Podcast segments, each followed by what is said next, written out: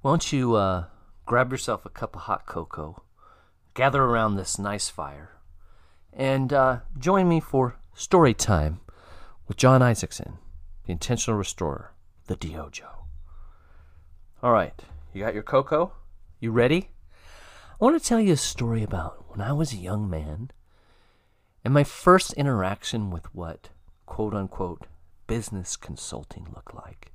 So there I was, new to a recent uh, construction company that wa- that hired me to add a restoration division to their existing services because, of course, they saw re- uh, insurance work as you know the cash cow, right? The one that would, if if only they could break into the insurance industry, it would solve all of their revenue and profitability problems. And so here we are. But unbeknownst to myself, they had also hired a business consultant um, prior to you know even me being hired. And so finally, you know, a young man comes in with an ill-fitted suit and a briefcase, and he says he's going to spend some time with us and really dig into the biz. And so I remember after you know he interviewed each of us and kind of walked around the office and typed on his computer and uh, you know did those kinds of important looking things. At the end of the week, you know, he provided my boss with a report, and I, I, literally the friggin' report said, um, you know, increase your revenue, uh, increase your profitability, um, and if you're struggling with profitability, maybe make some cuts. And um, you know, opportunities to increase revenue might include going after real estate agents. So, um, and here's a list printed out from, you know, probably Yahoo at the time, right, of uh, real estate agents in your proximity, and uh, and I remember thinking, what the crap? How much did that cost? And I, I, I, I believe the owner said, you know, that was about ten thousand dollars. It might have been fifteen. I don't know. But so what they did was they looked in the the interwebs and the top rated, you know, business consulting, and uh, and that's what they got. So because of name recognition, that's who they got. And so, man, I if you are a business owner um, looking for, you know, high level business consulting or you know you're a manager looking for you know career development um, process improvement um, or even you know perhaps you're somebody on the front lines just looking for someone to help you know how to take the next steps. Um, the DYOJO does offer business coaching. Um, I, I, almost hate because of that experience the, the word consultant because um, you know, there seems to be a lack of investment and engagement, right? You know, and so, you know, our goal when we coach and consult is to work ourselves as quickly as possible out of a job, you know. So identify what it is that you're wanting to execute on, try to create executable goals, and then help you achieve those goals. And it's not us being the superhero, but helping you be the superhero in your own story. And so, there's many of our guests on the DYOJO podcast offer similar services, so I'd encourage you, you know, interview, talk to people, find out who's the right fit. Um, and if the DYOJO happens to be, you know, if you think that guy Jon Isaacson might be able to help you, then um, that's awesome. So, but uh, but that's we we really try to create um, real world executable um, you know business coaching principles and most of the stuff relates to you know the blueprint for success your people your process your production and progress um, you know and we have things like clarity consistency and accountability you know just core principles parameters that'll help you um, grow your personal and professional development your leadership skills development and you know your process improvement. So check out the dyojo.com and uh, if it's something you want to talk about schedule a free 15 minute consultation so Thank you for listening.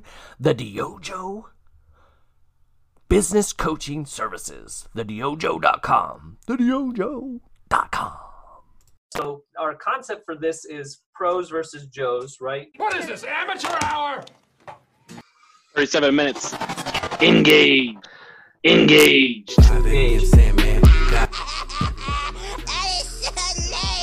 On location podcast. Pro versus Joe.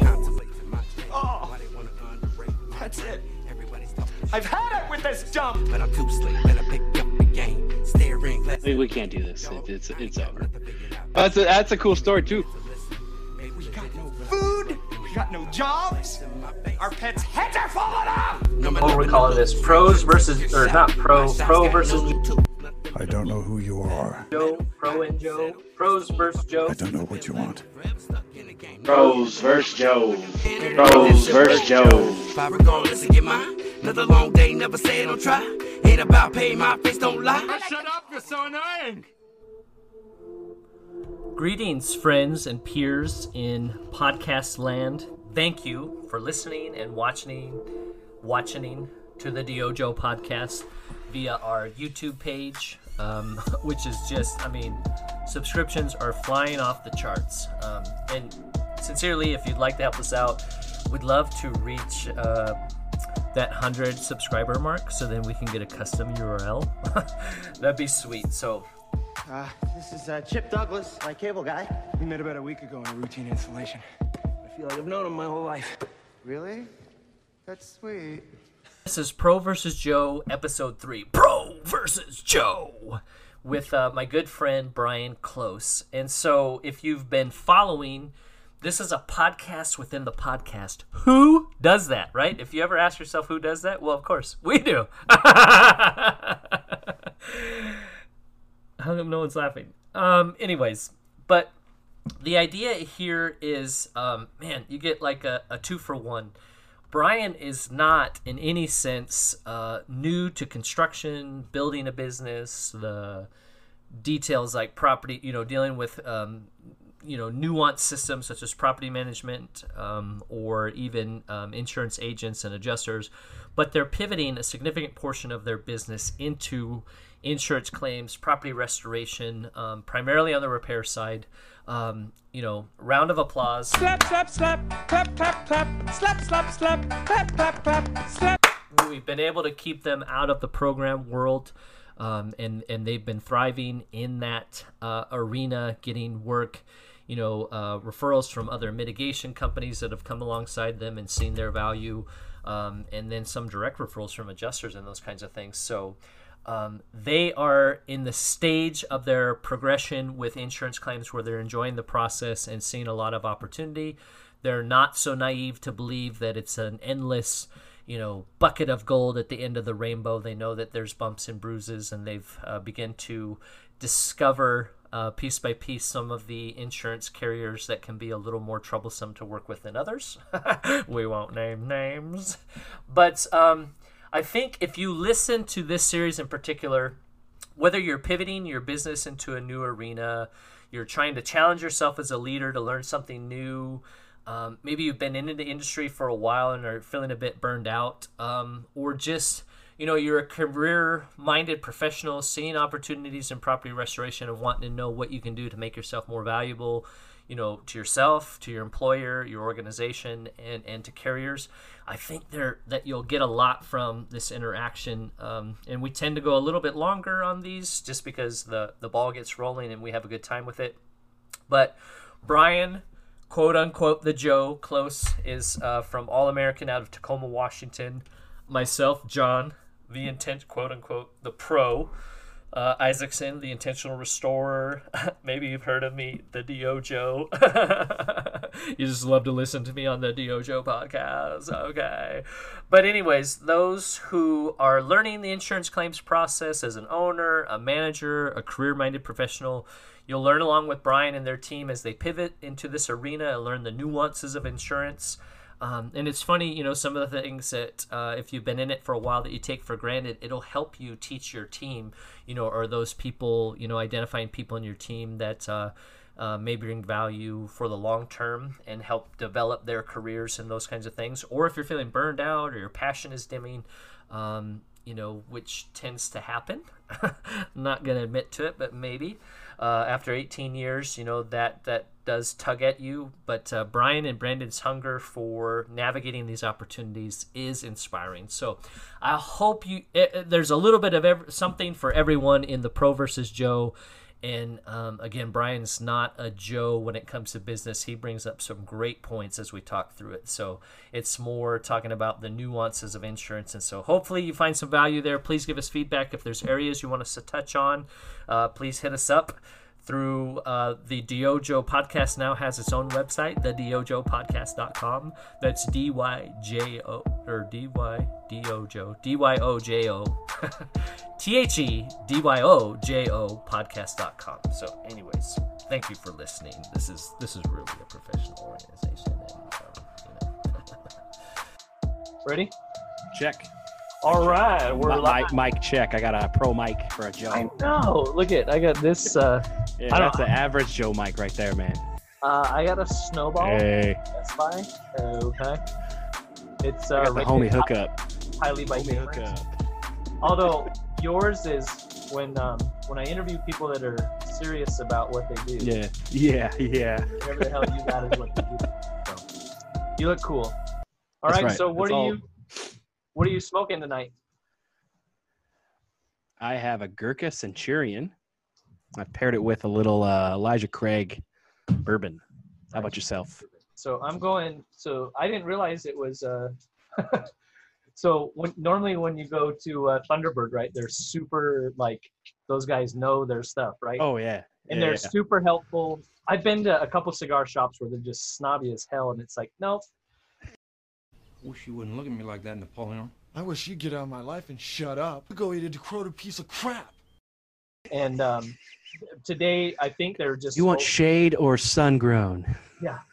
Well, I was like, I, I walked in one time. I was like, I've smoked punches before, and he was like, and I'm okay, thanks. so, um, Sorry, it's not an Arturo Fuente. I have the shark. I'm sorry. oh, look at see, you're so much cigar- yeah.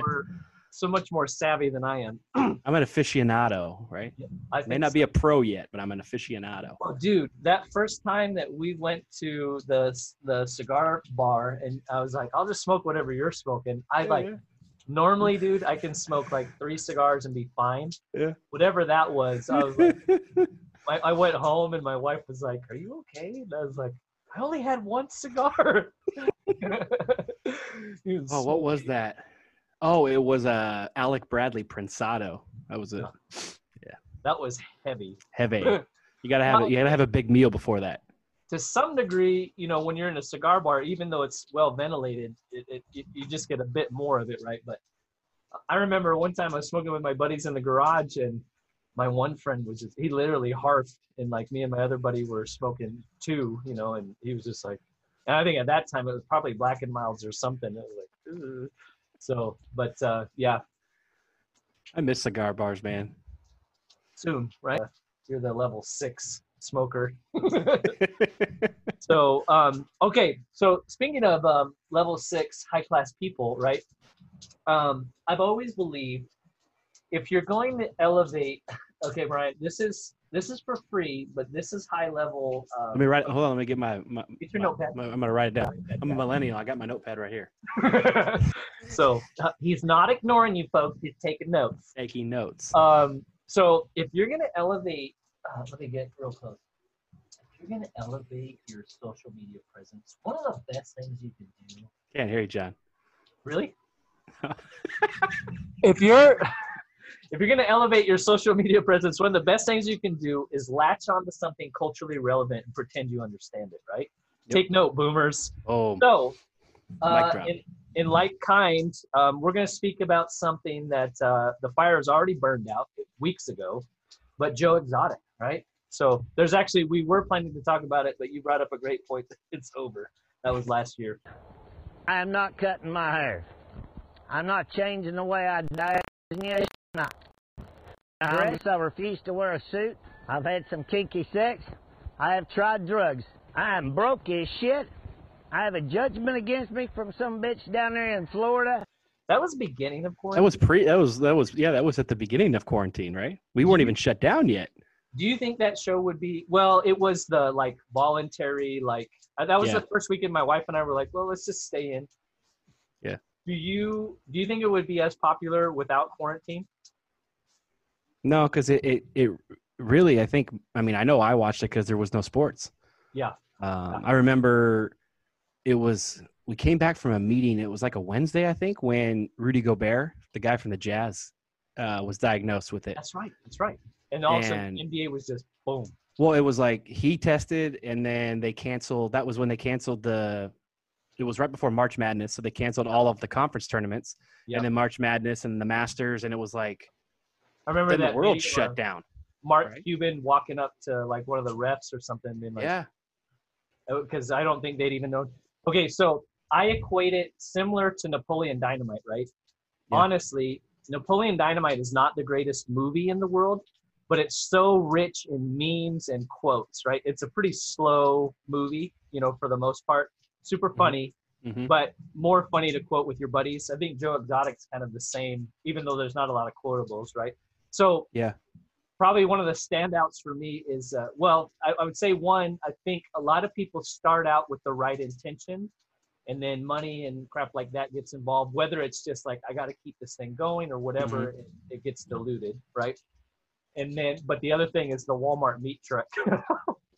And then it's like they show the walmart meat truck Oh. and all that crap and then he's like and then i opened a pizza restaurant. The thing is like Ugh. so any other anything stand out to you from I think my favorite moment was you know the dude, um, the snitch, the fat guy with the he owned a couple strip clubs and he uh they just are you talking about the guy on the jet ski Yeah, that was what I'm talking about. Where it's like you're you're in the middle of Oklahoma, and for some reason you got this guy on a jet ski out of like 1985 with his mullet, and he's just like, Yeah. what, what what did that have to do with anything?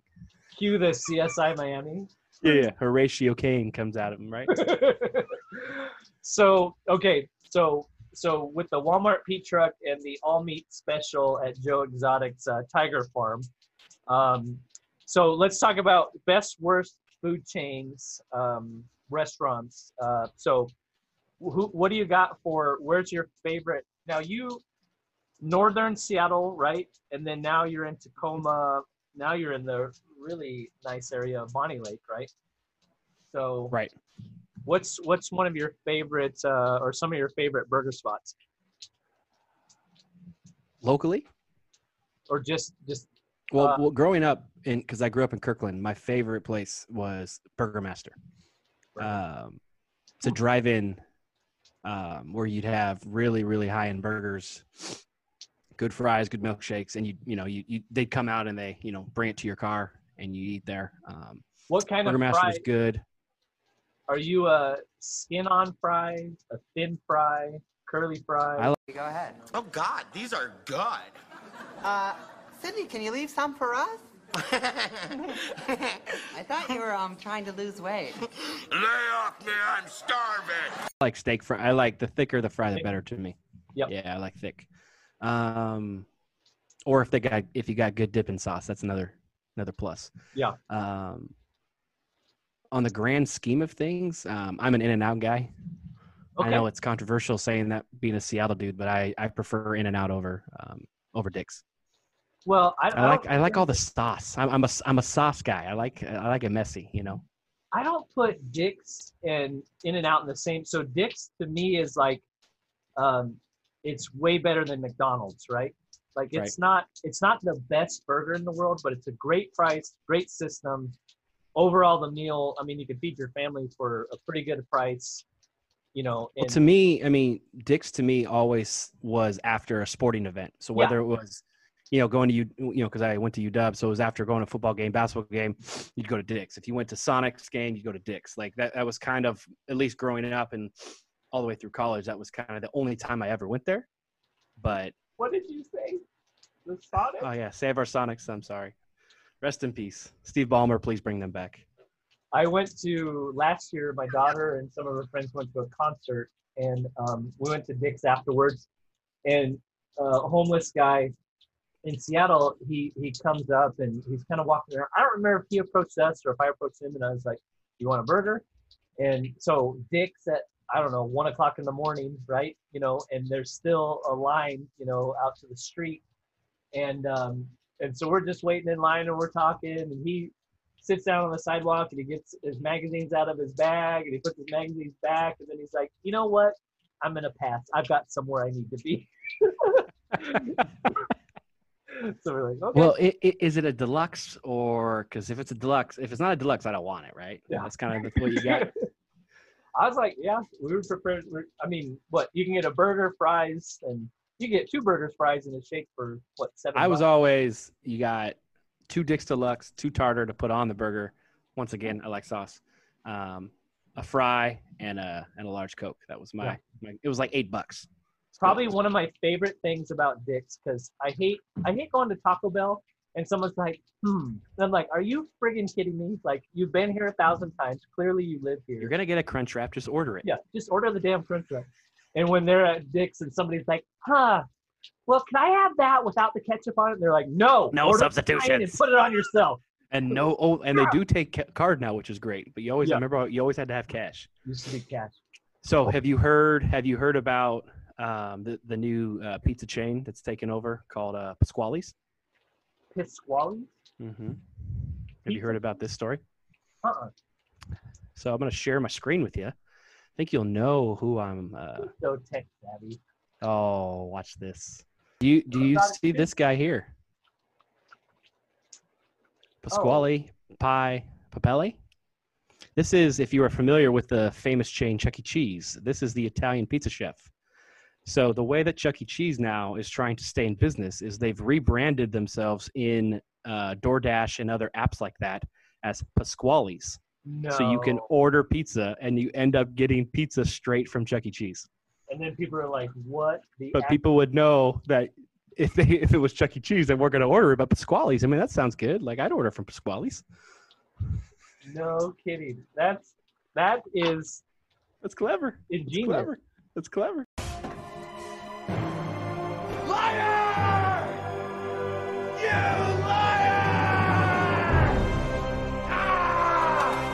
Oh, how many people are just like Can you imagine? it's the But you know what? I wouldn't even be that mad. I'd just be like, okay, good. You got one. You got it on me. Yeah. So if we ever go to Eugene though, Hey Baby's Burger, Hey Baby Burger in Eugene, they used to have a little cart outside of Cold Fire Brewing, which is one of my favorite breweries. And um the the burger is like this thick, Okay. but it's always perfectly cooked to where like in the middle, like me and Katie went to a burger spot the other day. I won't name names, but it was like dry. It was just bad.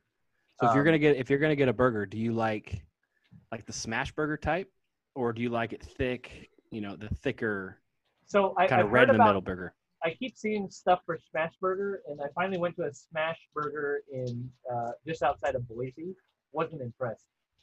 So um, I don't typically like super thick burgers, um, Mhm. but Hey Baby, it's like it's perfect. They just do it perfect, and then they I think it's Munster cheese, and it just wraps around the burger, and then they put Mhm. like a giant two giant slices of avocado, and it's just perfect. Nice. It's just a perfect burger. Have you had Out and About here in Puyallup? That's good. That one's good. That's your sauce, right? I think they're just about Out and about. um, like an In and Out. Have you had that one? Okay. Mm-mm. We tried the other day um, out there, uh, like between Buckley and Enumclaw, out there by the where they have the log, the logger competition. I heard Um, that that drive-in out there, that was pretty good. That was pretty good. Um, yeah, actually, uh, when I worked at They had fried mushrooms as a side, which is also if you got fried mushrooms, I'm I'm in. I spent my whole life killing mold. I just can't bring myself to eat mushrooms. So, um, pizza for me, the Coburg Pizza in Spring, it's Coburg in Springfield, Oregon, is is phenomenal. Um, what about sandwich shops? I know we both agree on MSM in Tacoma. Okay, so driving around, we have found two new spots. One Okay. is in Lynnwood. It's called Tubbs Gourmet Subs. It's right kind of on the Edmonds Lynnwood line, right there, right off of uh, 99. Okay. And then there's one in SoDo, literally the best sandwich I think I've ever had. It's called Smarty Pants down there in Georgetown. And they have this Italian sandwich there that has all of the just uh, what's it called? It's like all the pickled vegetables and stuff on top, and really good meats, and the Really? and it's all about the bread. So it's got that super like hard bread on the outside, but then the inside soft. It's Yeah, yeah, yeah. yeah, Okay. Yeah. And then MSM is you know obviously a staple, and uh, eleven eleven is awesome Where's that at? on Hilltop. in Tacoma. I've not been there. For all of our nationwide listeners, that's Tacoma, Washington. You know, Right. south of Seattle. And then my all-time favorite is Cheba Hut in Eugene. That is same like you're saying. Why don't you pick something local? We're, you know, we, we don't know about Eugene, Jon. Yeah, sorry. Like yeah, like all of our international leaders, you know, listeners know where Tacoma is. So okay, hey, so SeaTac, SeaTac International Airport. Okay, that's part part part of Tacoma. Okay.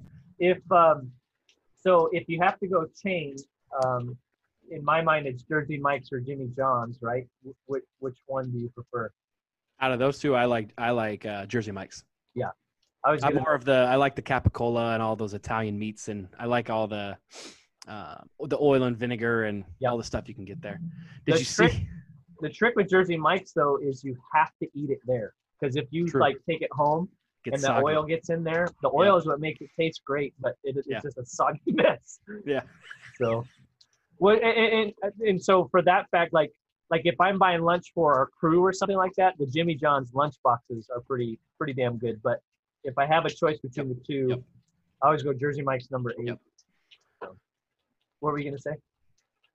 No, I just Jersey Mike's. I I, I like all of the the options they have too. I, they have a couple. They, some of the hot subs are good too. The where they you know you can get the Philly cheesesteak or the the the grilled chicken California is good too with the, with the peppers and all that. I don't know about you, but I go to a restaurant and typically the first thing I get there is the thing that I'm always going to get. So I don't usually go to a restaurant and get something different at that restaurant. I usually only get that thing at that restaurant. Are you kind of more of a try everything on the menu? for from for me like when we we we found this smarty pants restaurant uh like a month and a half ago i think we've been there maybe seven times since every time we're in south seattle it's like oh we're going we got to go there but i'm afraid to try anything else because i'm like the the italian one is so good yep. that i'm like i know if i get one that is still good but not as good i'm gonna be like man i wish i would have had the italian Yep, yep. Well, we'll have to. I think we've spent a fair enough time on food. We might have uh, worn people out, or everybody's uh, turning it off to go get something to eat. So let's uh, let's save the other topics for later. Um, any other? all right I, Subway's not a competitor, right? That's just what you get if uh, you know if you're trying to ride it out till payday, right? So you take you take a bad client to subway yeah, you're like, oh yeah, yeah, yeah, yeah, yeah. Let's go to Subway. Let me get that Italian BMT. then you smell like it. That, that the, the the worst part about Subway is you smell like it after you eat. Ooh.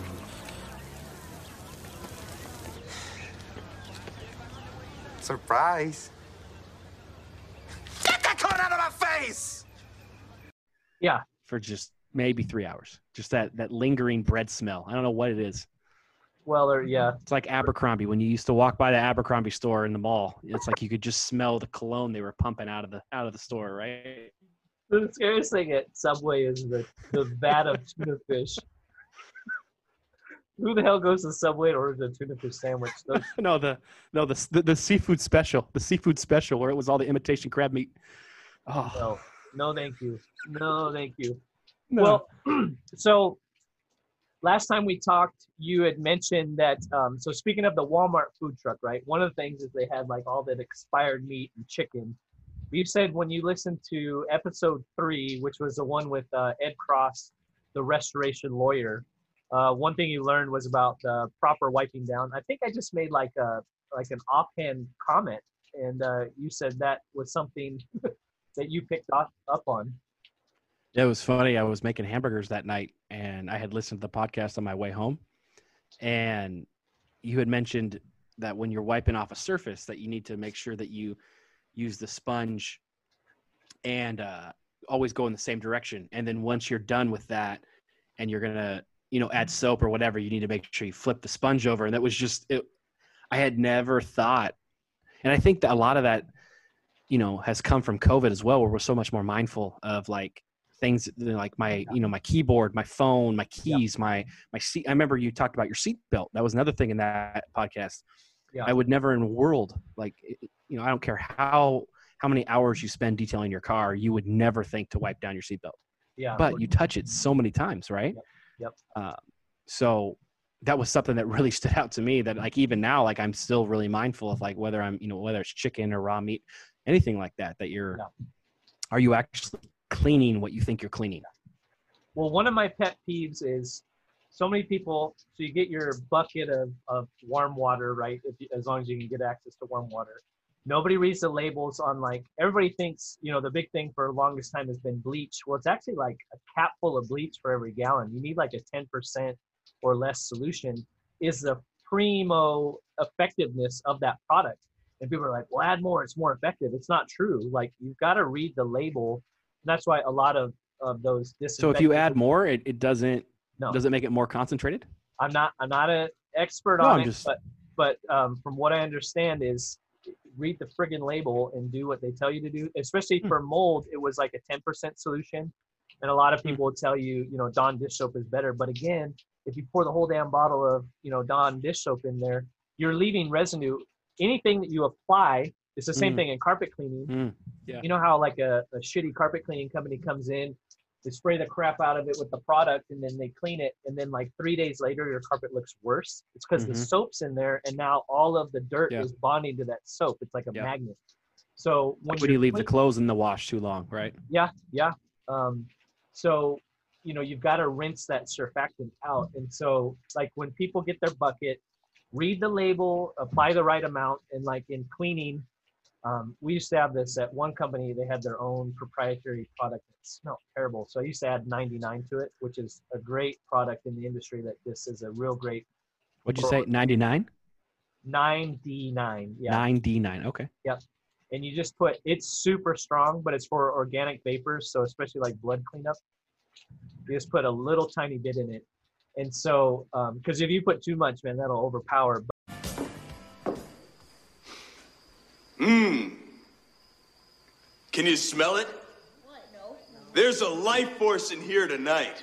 Um, so you you mix your chemicals correctly. You put your rags in the bucket, and then you grab your rag out of the bucket. You wring it out. You fold it, and then you wipe.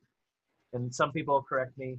You get a couple of wipes, and then For you our, got our it. podcast listeners john is wiping from left to right left Yeah. to right and then you get you wipe and then you fold it again and then you wipe all in the same direction and either you go t- well you want to go top to bottom right if you're cleaning whether you're doing fire cleanup or mold cleanup or you know wiping down your containment or this touch point cleaning i don't know Mhm. how many people i've seen on instagram yeah we do covid cleaning and they're just like this they're just wiping all over the place it's like um you know i don't want to put Yeah. too many people on blast but like cleaning it's great you got to do what you got to do Mhm. somebody needs to train your people that that's not the proper way to wipe. You know, um, you're not doing anybody any favors, and that's why I always use the salmonella.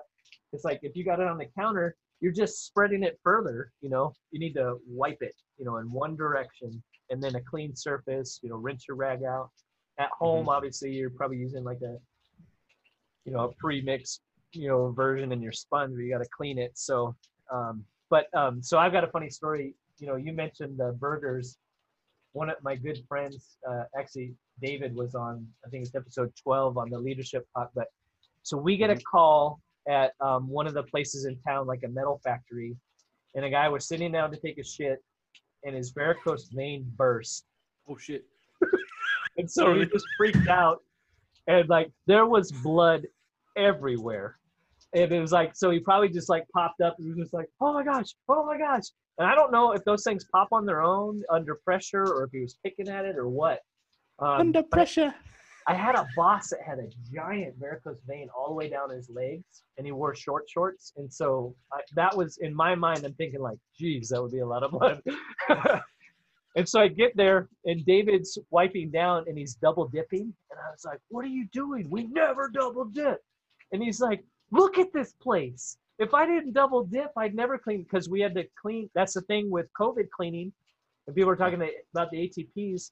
If the house is dirty, you've got to clean it before you can do a COVID clean, right? Mm. You've got to get all the other crap out of there. And that's like, people would always call us like, I'm so concerned about mold.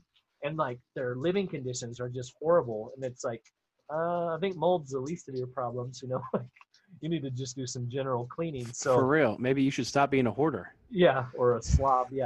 Um, David, you know, he was like, I'm doing a clean. so then I can do a clean. Leave me alone. And I was like, okay, I'm going home. So, but uh, that was it. Wasn't You're not uh, gonna help. Get out. It wasn't the nastiest thing we've ever cleaned up, but it was just the amount of blood and someone still survived. Was just like, wow. what is the nastiest thing you've ever cleaned up, Jon? uh, The the pro that you are. uh, well, I don't. You know, I- Safe safe for work, Jon. Safe for work. I don't know if I, I was very fortunate. So the first blood cleanup I ever did, I remember very vividly. A guy went to Chicago. You mentioned Chicago. He came home and his wife, and she was young, like 40s or something like that. She had died on the couch. But it was like heat wave in Simi Valley, and maybe was there for a week, and so it had Oh. pooled. She had pooled, and and um, it smelled really bad when we got there.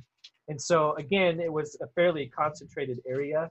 But my boss explained to me, he's like, you know, imagine if he had to clean it up himself. And so in my mind, it just kind of clicked in like, okay, I'm doing this so that somebody that's a family member doesn't have Yeah. to do this. And Right. so I guess that's how I always processed it was, you know, every cleanup. So cleanups never bothered me. I would rather do a blood cleanup any day than crawling through a shit filled crawl space where Yeah. you're literally like elbowing through. So those I hated crawl spaces. Oh, probably the freakiest one for me was a crawl space with a dead raccoon. Um, I think I mentioned dead it, dead raccoon. dead raccoon. So they, Mm. th- this company had, or these people had this smell. I think I mentioned on the episode seven with Amy. Um, they're like this smell. They couldn't figure out where it was coming from, and finally figured out there was a dead raccoon. But it was bloated. I mean, the raccoons are pretty big. It was probably Yeah. like three times the size. So you're rolling in this crawl space. You know, the access is over there. I've got to go over to it, and I'm thinking like, is it really dead? Is there other stuff in it? So then it's dead. It's Yeah. leaked out. There's maggots everywhere. and I'm Oh. in the crawl space by myself. Um, and so, Ready to die. Yeah, I was just like, "Ugh, this is Yeah. creepy. So, um, there's been I, I the blood doesn't always really creep me out. Sometimes when you're on a job like that, there's just a different feeling, and that probably more creeps you out than than the actual cleanup, where it's just Right. like it feels icky. Like know? what the blood came from. Like you know what I mean. Yeah, or or you just feel sad, you know, Yeah. because it's just Like that lady. sad. Yeah, like the lady you're describing that had been dead. Yeah. You know, for a week. Like That one, yeah, that one. it'd be a heavy situation. Yeah, yeah. So, uh, you know, I can honestly say the blood for me never really bothered me. You know, and sometimes you find things you're like, oh, that's interesting. You know, Yeah. chunks of head or brain or teeth or something like that. So, um, so I'm sure our audience, if we have audience in property restoration, most of them know what we're talking about. But you know, if somebody's listening that hasn't been in the industry, they're like, oh my gosh. So, um, you got to figure out ways to deal with it. You know, so. Um, To those But, people so- that want to go out now, just go to Pasqually's. You're gonna, you, you will not be, you will not be disappointed. we'll be doing cleanup for sure. You might have to clean up after that, though. oh my gosh. I couldn't make it to the toilet. So we wanted to talk a little bit about horror stories. I, I mentioned um, in episode seven, I talked about the best time to fire a client is before the job starts. And I 100% believe that because how many times you have that feeling, this is not going to be good, but it's a good enough project that you're like, let's take a risk on that. Do you have, without naming names, any come to mind? Several. Um, Uh-oh. our favorite, or sorry, our least favorite uh, question is: Can you help me pick materials? Tell me what looks good. Yeah, yeah. I'm like, man, I, or woman, I am here to restore your kitchen. So I, I'm never going to step foot in your house again after we're done. And you're going to live here for the next ho- however many years. Why do you care what I think looks good? Um, and then the worst on top of that is then when they're like, well, if we we save some money because I got this guy because he saved us some money here with this install, so we're gonna spend some more money. And can you remodel our stairs or can you do this? Can Yeah. you open up this? And we're like, You're already I think that's here. yeah, and I think that's one thing. I don't remember which episode it was you guys touched on where it's like we're not remodelers, we're here, t- we're restorers. I don't know who you are. I don't know what you want. and um, we are very actively trying to, you know, project that to our clients now because ultimately we are there to help them. We want, you know, we, we want to help, especially because with all the delays and everything and material, like we've had to help guide them to like, here's the stuff that's in stock. Um, but then also remind them, like I just had this conversation with a new client, you know, on Friday was like, you know, this remodel is going to affect, you know, you just bought this house six months ago. You're going to live here for a while, probably. So if there's something you really want your kitchen to look like, don't try to get it done as quick as you can because Yeah. if you if you have to put the project out, you've already been living through hell for the last two two weeks, three weeks, whatever, because of the loss. You might as well just stick it out and get the material you want, right? I mean, Yeah. so, but I think it always just goes back to those indecisive material selections. Like, Yeah. I mean, and uh, Well, I don't you- want to. I don't, I don't want to call anybody out because we, we love all of our customers, but Yeah. well, you and Brandon have been smart, um, think because you've had good counsel, right? But um, you have not gone pro. the program route, um, and so we'll not do program. Yeah, good. Yes.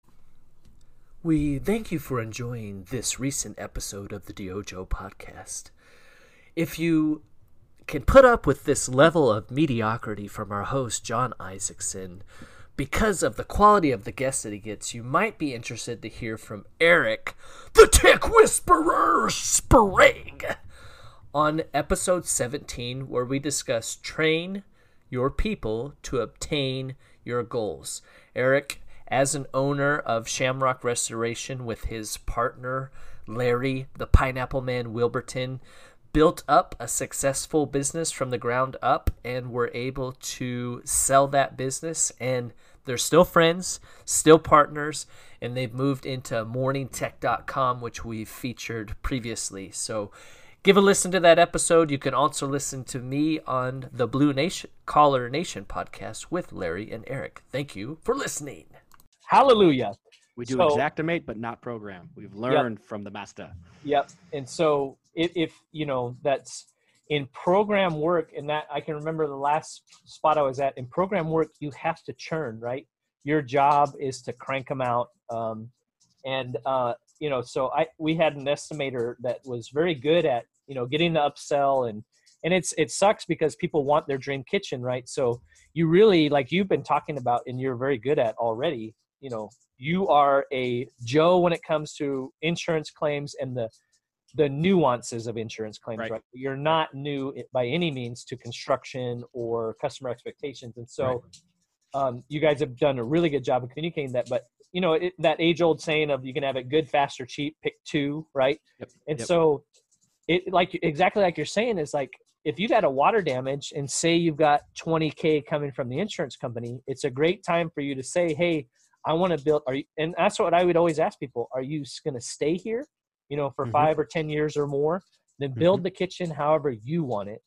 If you're thinking in the next three years or so you want to sell, let's go with a more basic, you know, something because probably somebody that buys your house is going to change it anyways, right? Right, right. So, but in the program world, and for those of you out there that are in program work, it's like you you, you cannot be a remodeler. And, and in your case, and I, I, I can't believe how many companies will do um, design. And I think that's what I advise you guys. If you get somebody that wants that kitchen, tell them go hire, hire a designer.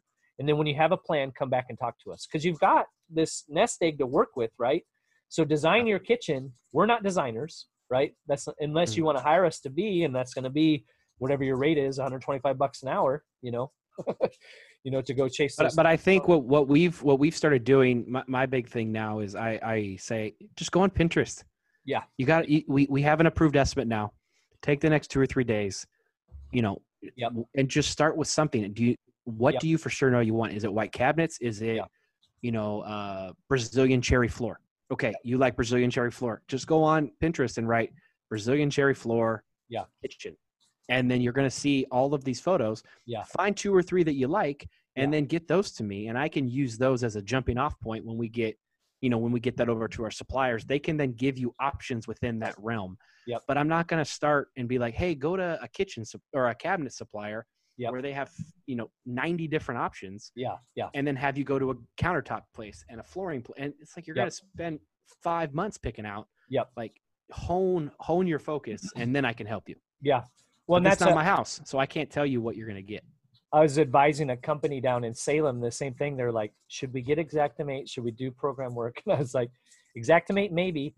But that's what I even tell people. It's like, and we had that same conversation. If if you're winning, you know, sixty percent or whatever you want your ratio to be, if you're winning fifty to sixty percent of them not using Xactimate, there's no reason to go to Xactimate because it just gives them crap to cut out of your estimate. Um, program, I would never advise somebody to do program work. Um, you know, if you're in a company that already does it, then you got to figure that out. See, Um, you know what's you know what's funny to that point though, Jon? We have had less pushback from adjusters with our estimates using Xactimate than we did. I mean, you you saw our bids before. We were we're, we're really detailed. I mean, it's Yep, yep. everything's line itemed, but you know what I found just from learning from you and also just interacting with adjusters is if we give them as much information to justify our number, yeah, most of the time these adjusters want an easy job. And if we're giving them detailed photos, detailed measurements, all of that stuff, and we're really communicative of, we're not trying to ask for the moon, but it's like, hey, yeah. I mean, that one house we, you you helped us with the estimate on where they had an inlay of pre-finished hardwood, and the rest of the house Yeah, was I think you side can on. it. She's and Brandon's like, you can't because there's what happens. I mean, if if the refinisher just happens to go a quarter of an inch mm-hmm. into that, yep, you know, pre-finished flooring, you're you're screwed. Yep. So, and I think that's where it comes back to like what you're saying. We, we're new to the game as far as Xactimate goes, but we're not new to yeah. the construction game. Well, and I honestly, um, I just did an episode of the Blue Collar Nation podcast with um, Larry Pineapple Man Wilburton and then Eric the Tech Whisperer Sprague. And so Eric's the production guy, and Larry, kind of like you, is more of the business development guy and and, and you know and, and growing the business. And I think I think that's so key when you have partners. If you can sustain that relationship to where you respect each other, and then your guys' relationship, Brandon's the technical guy, right? He knows the, most of the construction stuff, and you're the BD, like you know, you don't know Xactimate, but you review my estimates, and you're like, yeah, that makes sense, you know. And so, um, you know, and that's a it's it's all playing a game, right? And so if it's and but to be fair, right, there's been a few, we won't name the carriers, but there's been a few that have hacked the crap out of the estimates. And it's like mental note, don't want to work with that company or they won't be a priority. Well, Mhm.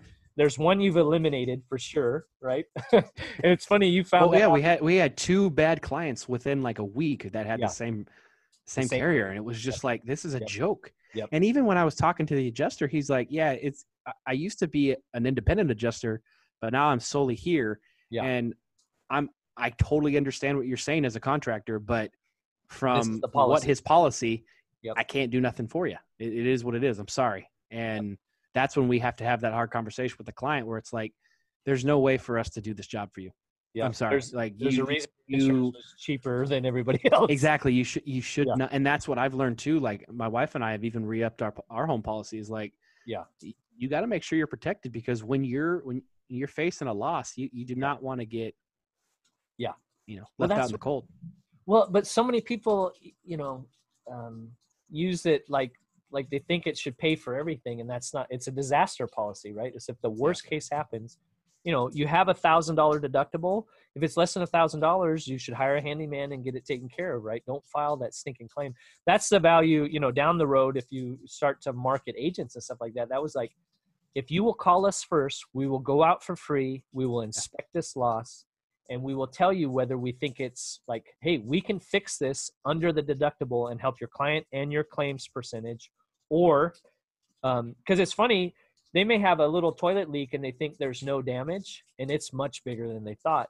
Whereas they may have like, you know, the utility sink ran over, and you know, water was everywhere, and it turns out it was actually much smaller than they thought. You know, it hit the right spot to go down into a vent or something like that, and it's like, Yeah. we can take care of this. So Yeah. that's the value most property restoration companies are aware of that but um, you know it's just it's one of the easiest ways to provide value to an agent to say you know just call us let us go out and Yeah. screen it for you Yeah. i'll call you immediately from the site i can give you you do a great job of doing like videos i'll send you a video you know we'll give you all Yeah. the information make you the hero so you're providing value Yeah. and so many agents don't know what they're selling you know and they they just tell people to call their 1-800 number and it might be what was that one? The people had like a twenty five hundred dollar deductible, and it was like an eighteen hundred dollar loss. You know, it was like right, yeah, a little bathroom, and that was my advice to you. Is like these people are paying hundred percent out of pocket. You know, they're in the negative with this Right. claim. You know, so yeah,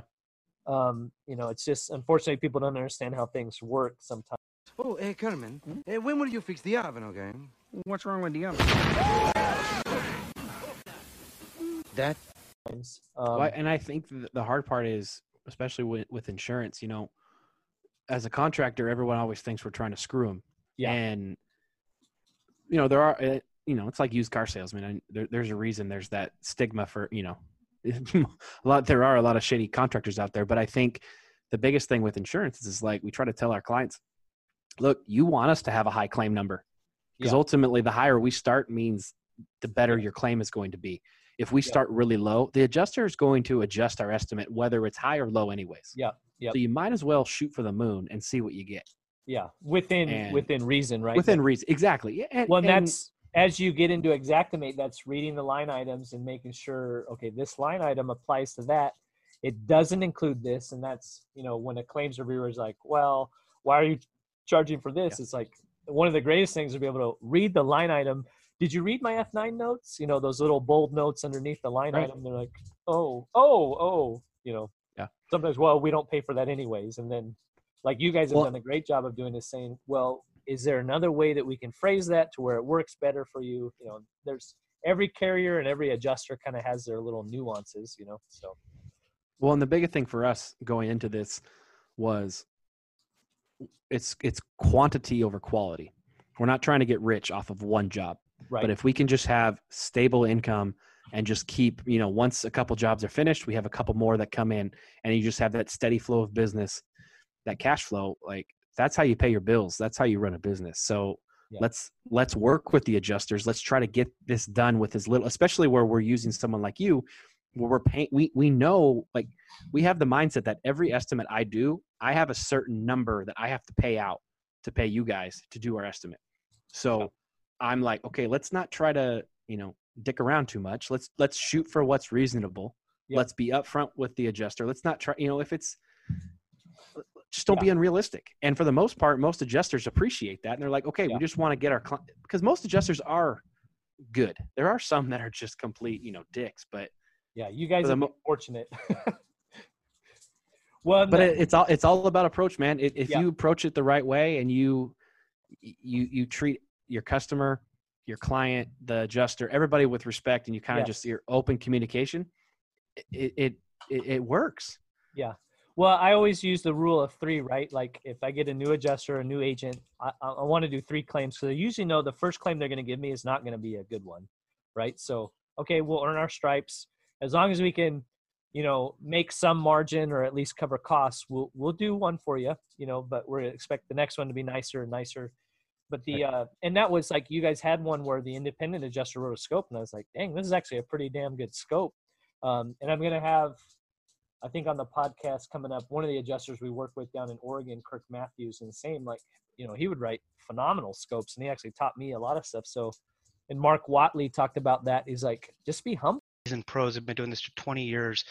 If you approach them with the humility as a contractor, these adjusters, like I really don't know Say that to- word again. Humility, like it, it was. It's not something that I'm often probably known for at this point in my career. Um, but I think at that point it, it was very evident. I didn't know what I was doing, right? And you had nothing to fall back on but Sure. humility. Yeah. And so I would approach these adjusters, and like I remember coming to Scott, and he was with uh, Farmers back then, and uh, now he's with Nat Gen as a national training manager, and actually on the board of Actionable Insights, no doubt. Oh wow. Uh, uh, but Full he, circle.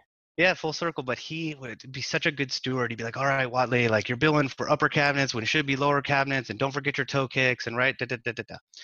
And I'm so grateful for that. But I watched as KIC grew and my role evolved. How there seemed to be like a we-they dichotomy emerging between us as the contractor Yeah. and the carrier and that didn't it seemed abnormal to me jon so in order to get more in tune with that and get closer to like what was going on on the ground i invited uh, 30 of my fellow competitors out to my warehouse uh, and we from the outset, like we're thoughtful enough to not do anything anti-competitive or uh, or anything that could be regarded as price fixing. Price was always off the table, uh, but we did talk about scope, and we're like, hey, what line items are you guys using for a shower surround? What line Oh. items are you guys using for uh, removing glue down flooring? Right? What's working? What's not working? Collaborative. You got it. And what was weird is I think 90 days into that, we were doing it once a month. Uh, State Farm came out, and so several of the staff adjusters came out, and then they spoke to us about the hot button issues. The next month, Liberty Mutual uh, came out, and they spoke to us. Uh, then Nationwide, Nationwide Private Client came out, and so they were providing guidance for Southern California about like, hey, this is what we'd like to see, and frankly, guys, hey, we'd like to pay your bill, but if you can put it in this format, then you know this can be approved without hesitation. like right? When you're starting out just say okay you can't do that but is there something else you can do? And so many it's hard when you're seasoned sometimes right? You want to you want to just bow up and be like i'm the friggin professional you know? And so it's hard not to do that but it, it's important because you can what the you know you can get more bees with um, honey right but the you mentioned flies with honey. Yeah. the quantity over quality. My my father-in-law has uh, you can um, you can shear a sheep multiple times, but you can only skin it once. You know, and so you got to be careful. And there's times when you're like, you have to really, and that's the advantage you have. You guys have a partnership. You guys can say, you know, is this? Hey, check me on this. You know, am I thinking about this right? You know, and Yeah. so, um, you know, it's tricky making those those decisions about you know you know the little nuances of business um what do you Well, I think it's important too that you. I don't mean to cut you off, but I think it's also important when you have when you get referred. Yeah. You know, we, we've partnered with a lot of you know mitigation vendors that you know throw us work every once in a while, and you got to take care of every one of those referrals. And you know what? Sometimes the margins are pretty thin on those, but ultimately it's like, okay, what's the long game here? Yeah. Are we going to ever get business from this homeowner ever again? No. But you, you know what? If we take care of this referral Yeah. and they give a good review back to the person that referred us, then that makes that person look good and, uh, and us look good. Yep. So ultimately, you know what? They're going to keep sending business. Yeah, so let's just win wins have, right? have a good rep in the marketplace, man. Yep. that's all that matters. Well, and that was so I was working for a company that really wanted to um, in Seattle. Seattle's a unique market. We're one of the most grow, you know, fastest growing markets. And when we got into program work, um, what it was, our company was like, "Oh my gosh, there's all this program work," and it's like, "Yeah," and we don't have the capacity to fill it. And it's like, and and as I learned more and more, it was like the reason there's so much program work on the repair side is because none of the contractors want to do program work you know because exactly like you're finding you throw your negotiating abilities out the door you guys have the advantage of you can say you know you can write the estimate and they can chop it to pieces and you can say peace you know we're going to go Right. do these other six estimates that uh, you know that are, are reasonable so Yeah. Well, and I, I think it's also how we run our business then, like making sure our overhead isn't inflated because, Yeah. we- you know, yeah a realistic yeah yeah, we, we don't have to, you know, we don't have 40 guys. We don't have Yeah. all these trucks, all of this, you know, huge office space, all of this stuff we have to bring in the revenue for. So, you know, if business ebbs and flows as it does, like Yeah. as long as, you know, you're going to have those fatty months and like then save some of that money. And then when the lean months come, okay, good. You're, you're fine. Just well ride it out. of, one of the man the all-time sinkers that titanic is when you see somebody grow too fast and their systems don't catch up you know because right now you guys have a tight ship and you have staff that you can supervise and you got good people and those kinds of things that deliver. And that's that's the trickiest part is scaling you know to where you have your systems catch up to where you have that consistency. And that's what we've been talking about with the xactimate know, it was never the goal that i'd be writing 100% of your estimates but covid hit and we haven't been able to train so Yeah. uh, but, but you know, I, I was I'm just thinking about like the Howard Schultz you know effect. Like Howard Schultz didn't figure out how to make a latte, yeah but what Howard Schultz did was he was able to get Starbucks to go from five stores to however many they have now.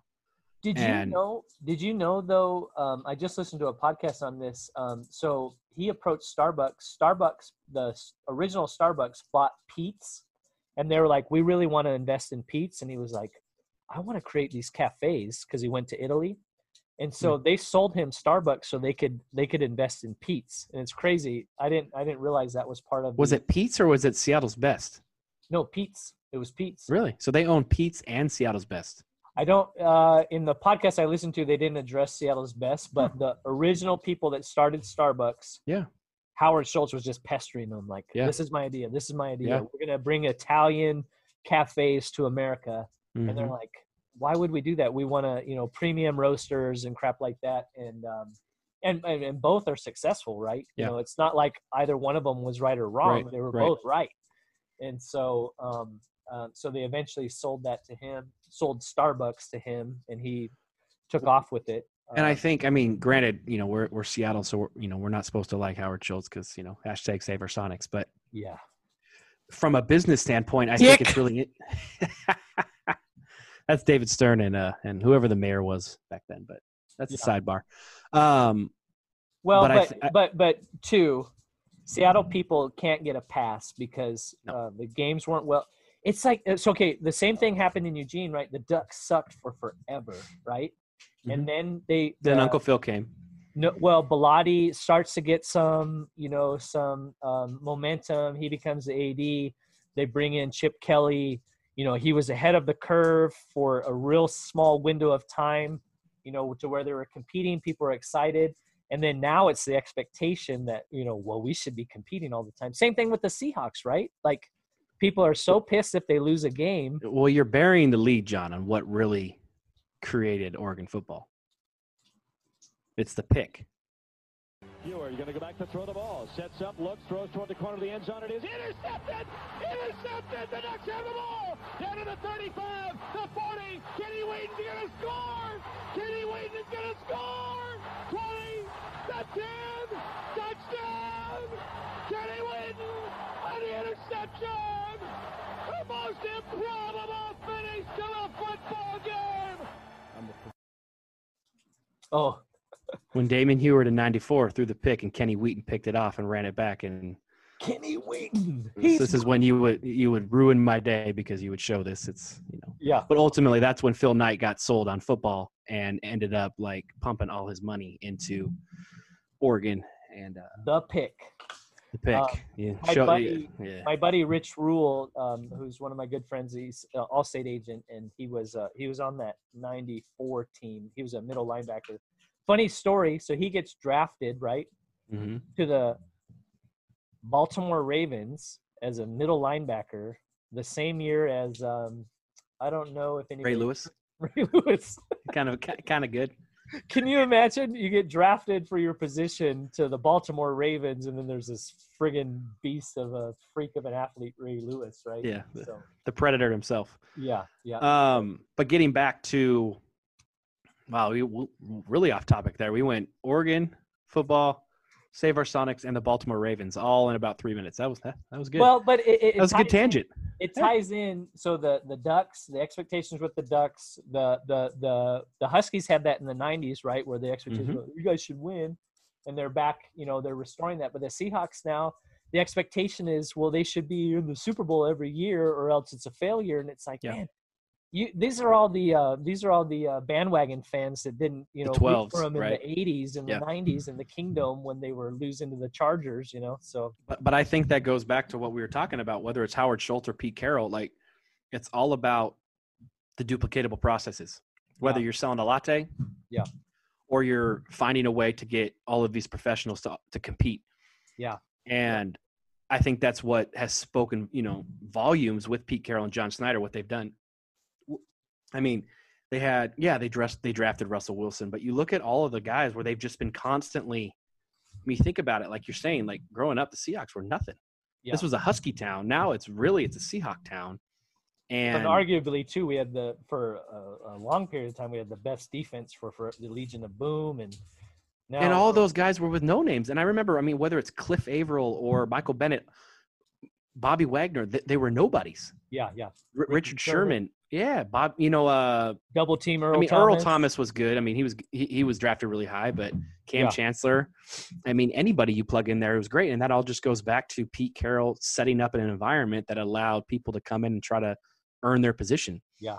Um, but and now you're seeing whether they can repeat you know, that with because they they well Sherman, right? He's still a high caliber CB, but they chose to let him go. Earl Thomas, Yeah. Kam Chancellor, unfortunately, had to retire, right? I mean, We don't need to talk about Earl Thomas and what he the mess he got into, but hey, Uh, double well, team. Yeah. Um, well, I the, the one I feel really bad for is Kam Chancellor because that guy was Yeah. just a beast, you know. Um, so but circling back to Howard Schultz, um, you know, they talk about it. Wow, we're really off topic here. Um, but how he was able to take a store Yeah. that or a, a business that was, you know, they got from what I had read, they got stuck on f- five stores and they couldn't figure out how to get to six to seven to 15, Oh. however many. And he was able to be like, okay, we need to figure out how we can get the same latte experience, whether you're in Seattle and Pike's Place yeah, or you're in Chicago Yeah. or Japan, wherever, you're going to get the same experience no Yeah. matter where you are. And I think what's also been interesting to watch Starbucks over the years is how they've tried to expand to other markets, whether it's um, like where they had a couple of those where you could get, you know, they were trying to, you know, they had the morning and they had the early afternoon, you know, down pat, but they didn't have that that evening thing. So they tried to, well, let's have the wine, let's have the beer, and they tried Yeah. to expand into that. Then they try to expand into different like pastry things and things like that. And none of those ever really worked, but they were smart enough to be like, you know what, let's get back to our core business and let's Yeah. just do what we do right. Yeah. And which is really, I mean, that's that's humble. You got to be able. I mean, as big of a conglomerate that Starbucks is, the fact that they can have that humility to be like, you know what, we tried it. This isn't good. Let's just scratch it. Yeah, and you can, you know, we don't even fear the backlash. That that that's cool. I, I really appreciate that about Starbucks. you can hate on of not to the Sonics. right? You can hate on them for being, you know, the big kid on the block, but you know, I mean, they've made way for the Dutch brothers and what's out here, Yeah. Big Java and Gravity and Mm-hmm. um, you know, Dutch Brothers. I, I come in Dutch Brother. I don't know if you've been much. That it was more of an Oregon thing, but they're coming up here. But you know that always somebody chipper and you know, hey, how are you doing? You know, Well, they just opened in. I know they opened the one across the street from the Poodle Dog in Fife, but the one I noticed that opened like a week ago was across the street from Chick Fil A by the South Hill Mall in Puyallup. that's been open And for a couple months. has it been? Yeah. I just haven't driven by. Anyways, I, I it was the first time I noticed it being open uh, the other day, and there was like forty cars in line. Yep. All like two lines of cars all the way around into the mall parking lot. I'm like, that's crazy. Well, and one of the things that's interesting to me, so Dutch Brothers has a, um, I think they still have it, where if it's your birthday, you can get a free coffee, no questions asked. You don't even have to show them your ID, and um, you know, so their rewards point is is like transparent and like it's the thing. I think they know that's the thing. Like, like in Springfield and Eugene, you could go to like six different Dutch Brothers and get Yeah. free coffee, but I think they know that that also engenders brand loyalty, right? You know, Yeah. it's like I don't have to show my ID. The people aren't giving me guff. It's um, you know, it's just a, an expectation. I remember, in contrast, I, I I've stopped eating at Chipotle because of this, but they had a I don't remember if it was down here, but they had like a like an E. coli breakout. Mhm. Um, That was long. Yeah, that was like what five years ago. So five years ago. Do you remember what their resolution was? They blamed their employees. They said, "Well, we've whittled it down. It's because our employees weren't washing their hands, Wow. and and that's why this happened." And it was like I remember thinking, like, because I've worked for companies that do that, and it's like you guys are jerks. You know, that's that's an asshole move rather than just owning yeah, it. your thirteen dollar an hour employee, you're blaming your the downfall of your of your system because of that. that Yep. That's that's BS. Yep. Whereas somewhere like um, Dutch Brothers is like you know, you as far as I know, you can't um, you can't own a franchise unless you've worked from the ground up. You know, That's and cool. then um, you know they're working. I don't think their systems are as developed as Starbucks as far as like the benefits and you know like a Costco platform or Starbucks platform where there's really good options. Yeah. Um, but they Well, take Star- care. Starbucks is that way too, and so is Costco, where Where you've had to have worked at the store for a certain number of years before you can work at corporate. And I know back when I was a property manager, we had a lot of Starbucks locations, and all of the territory managers had you know store experience as a manager, and that, that's so- cool. That that's cool. I don't believe you have to like know it, but you know, and that, that's like your guys' situation where you have to know what your strengths and weaknesses are and respect each other's. Um, uh, that was, do you know, Rite in the Rain?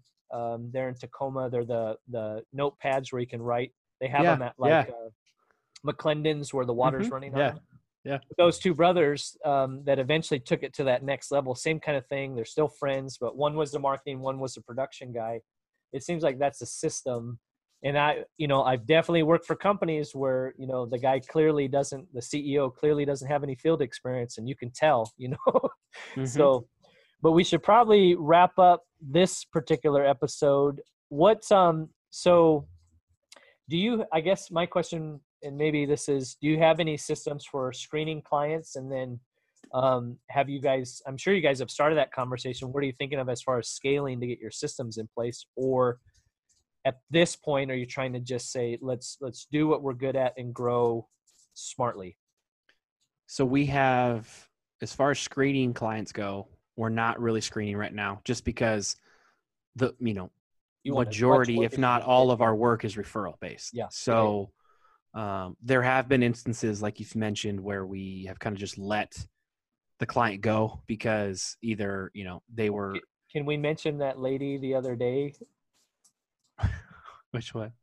where she was like, "What you you you inspected on Friday? Oh we wrote God! the it's estimate over three- the we we were there at three thirty on Friday.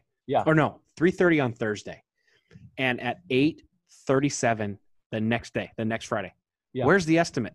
Yeah. You serious? I just, I just told you that a moment ago. Like I'm like, yeah. Uh, Even sorry, with- J- Jon's a pro, but he's not that pro. Okay, he's not on that all pro level. Well, because you got home, you had like four of them to upload, right? So I Yeah. don't think I don't and think it's you- like it was like a two thousand dollar job. I'm not going to prioritize that over some of the larger ones, but well, I'm just gonna go with somebody else then. It was like peace. yeah. But so I think right now, because we are new to this market, um, we want to just help out as many clients as we can. Yeah. Um, as far as what we're trying to do to duplicate processes, the biggest thing that we have found switching, you know, pivoting, like you talked about last, you know, last time we've talked is um, how can we reduce our overhead? So the biggest drains on our overhead has been how many times our guys have had to go pick up material. Yeah. So now that we're not having to have guys that are, you know, pr- prepared to do 75 different things because, you know, our our our scope of services was so wide that, you know, they had to be a jack of all trades. Now it's like we've narrowed everything down and our guys know that they're probably only going to do anywhere from 10 to 15 different things. Well, look at how So- many we've done, right? And there's, you know, what eighty percent are either kitchens or bathrooms, right? I mean, yeah, I mean, think about it Yeah. just from a residential restoration perspective. Yep. We have flooring subs, we have drywall subs, we have painting subs, we have tile subs, countertop. So really, our guys are there to set vanities, hook Yep. up plumbing, Yep. put in, put appliances in, put up plastic, vapor barrier, items. yeah, um, caulking, things like that. So it's like, okay, how can we set up an inventory system at our shop where, okay, crew, crew, crew, you're going to do these six things today. Grab the material in the shop because if we can get it and have it there, Yep. they don't have to spend spend time going to Home Depot, especially now with COVID, how long it takes to go through the lines Yep. you know um so i think that's one thing we're trying to do is just how can we work smarter and set our guys up to when they're you know on the clock they're actually doing work that's generating revenue for us. Yep. Yep. um so that's step one. You know with the new move to the different shop and um, the new office and all that i think we're trying we're trying to take that as a blessing in disguise that we you know we get to start from zero anyway. So let's set it up the way we want and set it up for success. So i think that's what we're trying to do right now. Um, scaling is also something you mentioned where there's a lot of contractors where they take on too much and then they fail Yeah. so you know yeah so like six seven months ago you know in the summertime you know you think about it like there was no mention of covid anything like that. So it was like how many networking events can we go to? How many associations can we be a part of? How many golf tournaments can we play in? How, how can we just get our name out there out there out there? And now it's like okay we want to we want to quiet all that down. Yeah. and we want to make sure that we partner with the right people Yeah. and find the right vendors to work with the right subcontractors so Yep. that we don't have to get huge to make to be profitable Yep. Yep. you know like yeah it'd be great to be a you know a a Servpro service master whomever it is on that large scale Yeah. from a notoriety standpoint but frankly that to be on that level you got to have so much overhead Yeah. and how many project managers how many jobs how, and then if stuff slows down for a bit then man you're you're sweating that out so i think that's really where we've been trying to let let's just grow you know let's get the processes in place let's make sure that when we hire more people we can give them a set, you know a set set of processes that allows them to be successful in their job right Yeah. Well, and I think that's uh, you know, the evolution of that. What we can explore too. Xactimate does allow you to print out. It's not 100% accurate, but you can print out a materials list, and you can print out um, basic, you know, the budgeted hours based on Yeah. the um, you know time you put in and those kinds of things. So yeah I think the biggest thing on scale is you know make sure that you're guarding your cash flow. You know, because that's Correct. that's that's what tanks you in those. especially in times like these where it's you know it's it's an i mean no one knows how it's gonna how two weeks from now is gonna be Yep. Well, and that's what's so crazy what you mentioned, you know, Joe. That's a pro statement. That is a pro statement. You know, when our guys are on the clock, we want them generating revenue. Yep. You set your system up.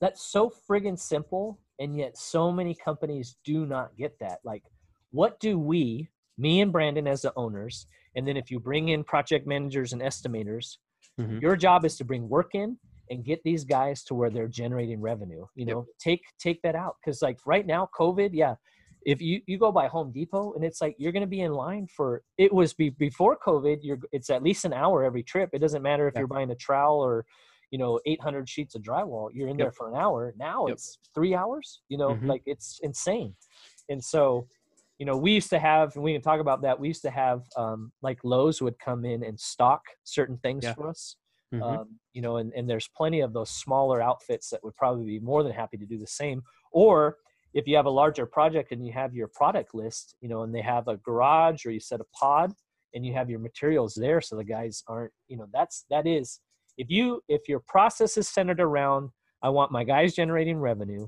and Yep. it's my job to make that happen not blame them Mhm. and then okay what can we do with our partners to try to make that happen to plan ahead rather than hey you're going to do drywall well am i doing a patch or am i doing you Yeah. know a whole ceiling or something like that so yeah well and, and i think um that we've also been very transparent with our employees Yeah. where we're like hey you know that we're only four years old but you've been with us and we, we've kept you on because we value your employment Yeah. but this is what we're going to do Yep. we're going to try to set up processes where we become more profitable Yeah. in these instances Yep. to not make Brandon and me more money that's ultimately the goal but ultimately like how can we incentivize you to work quicker but still give a quality product because Right. ultimately our goal down the road is hey you know what? Let's figure out how we can like you're saying figure out how profitable we are in each job. Set aside a bit of profit from each one of those jobs into a fund and then uh, on a quarterly basis we disperse a bonus to the project managers the you know the just all of our employees our, our crew guys brandon and i like it, it incentivizes the whole team Yep. to work as one so that we can accomplish the, the goal because ultimately everybody works as a cohesive group. Yep. Well that's we're all going to make money. And if brandon and i are making money but our employees aren't feeling that they're not going to be incentivized to work better. But if they know if they get the job done and they don't have to go back for a second trip Yep. like clean up. It's Yep. funny like the stupidest things we get called back on are like hey you uh, didn't shop vac out the new cabinet that you put in. Yep. so then we got to spend how many hours to have Just a guy go out there. with a shop vac just Yep. to clean it up and it's like dude you could have spent 10 more minutes there Yep.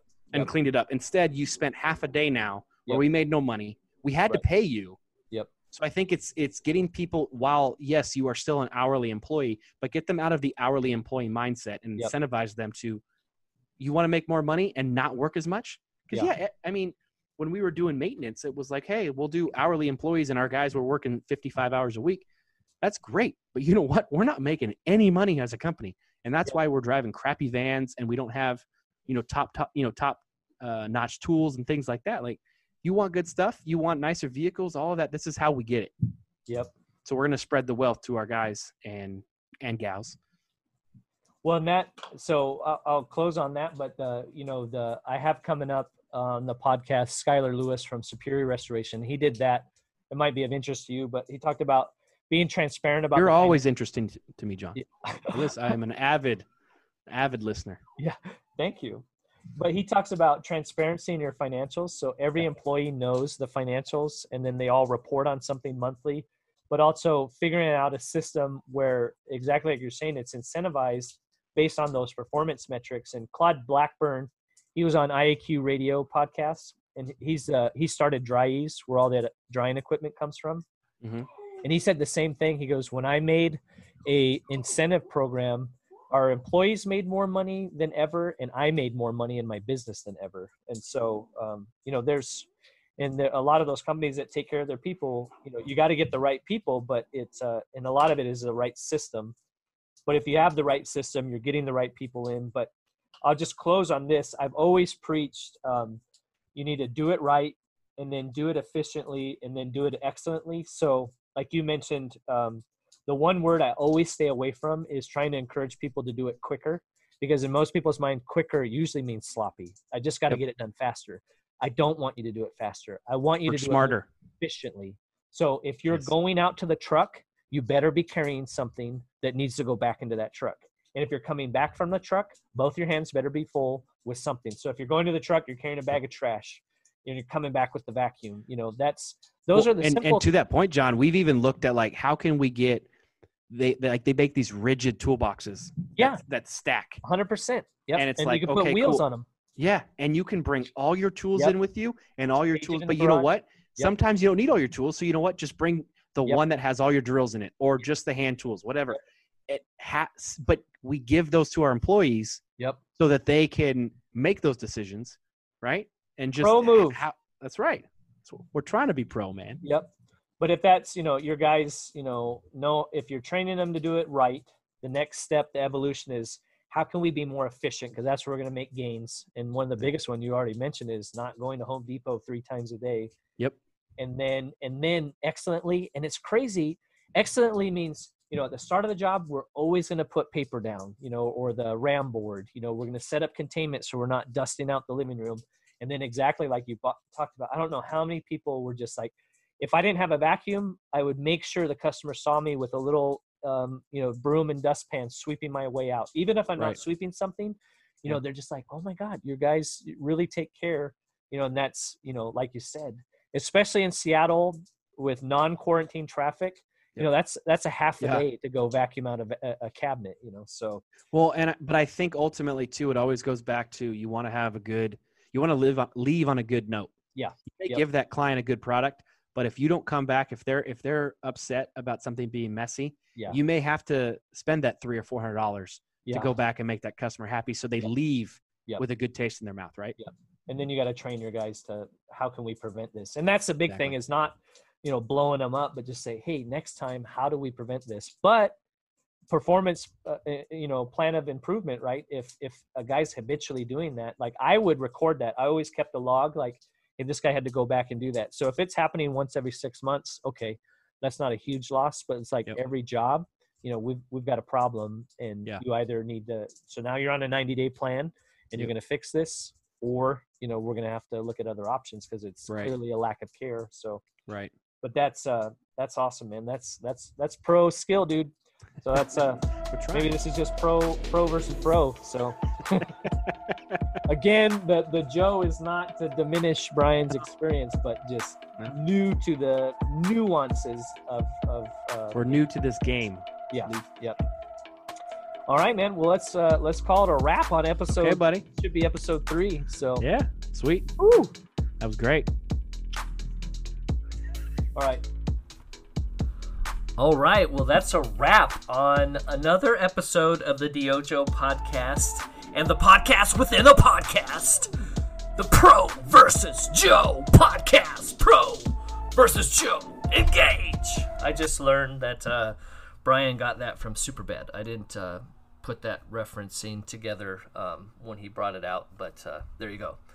Um, if you don't know what Superbad is, then um, you know whatever. Uh, we still love you, but uh, man, I you know I, I was thankful.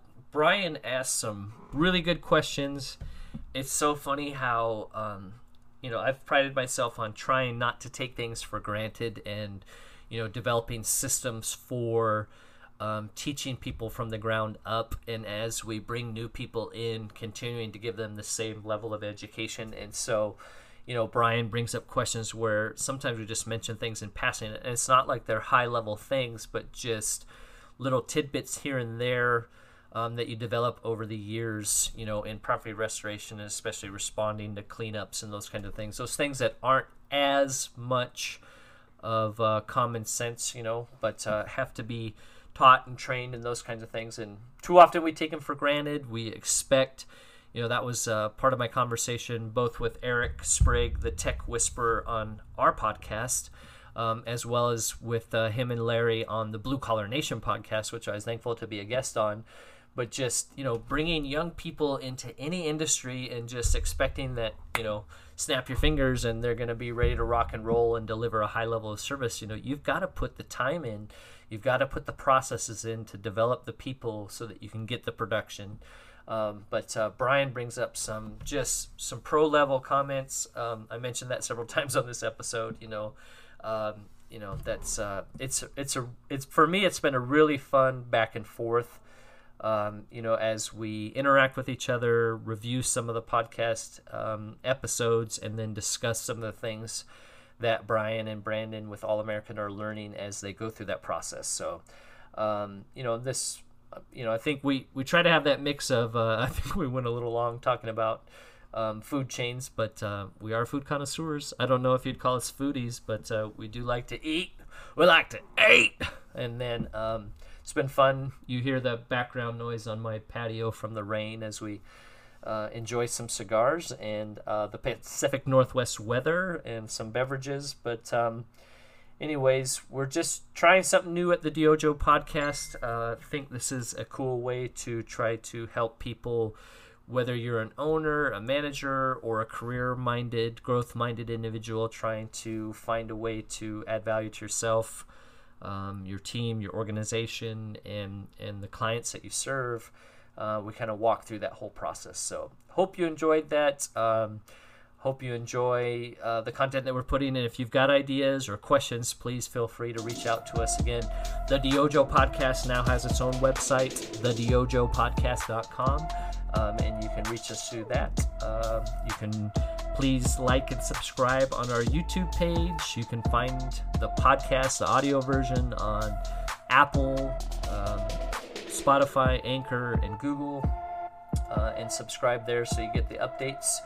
Um, or you can find us on Instagram at the DYOJO Podcast or at the DYOJO. So thank you so so much for listening, and we will see you next time.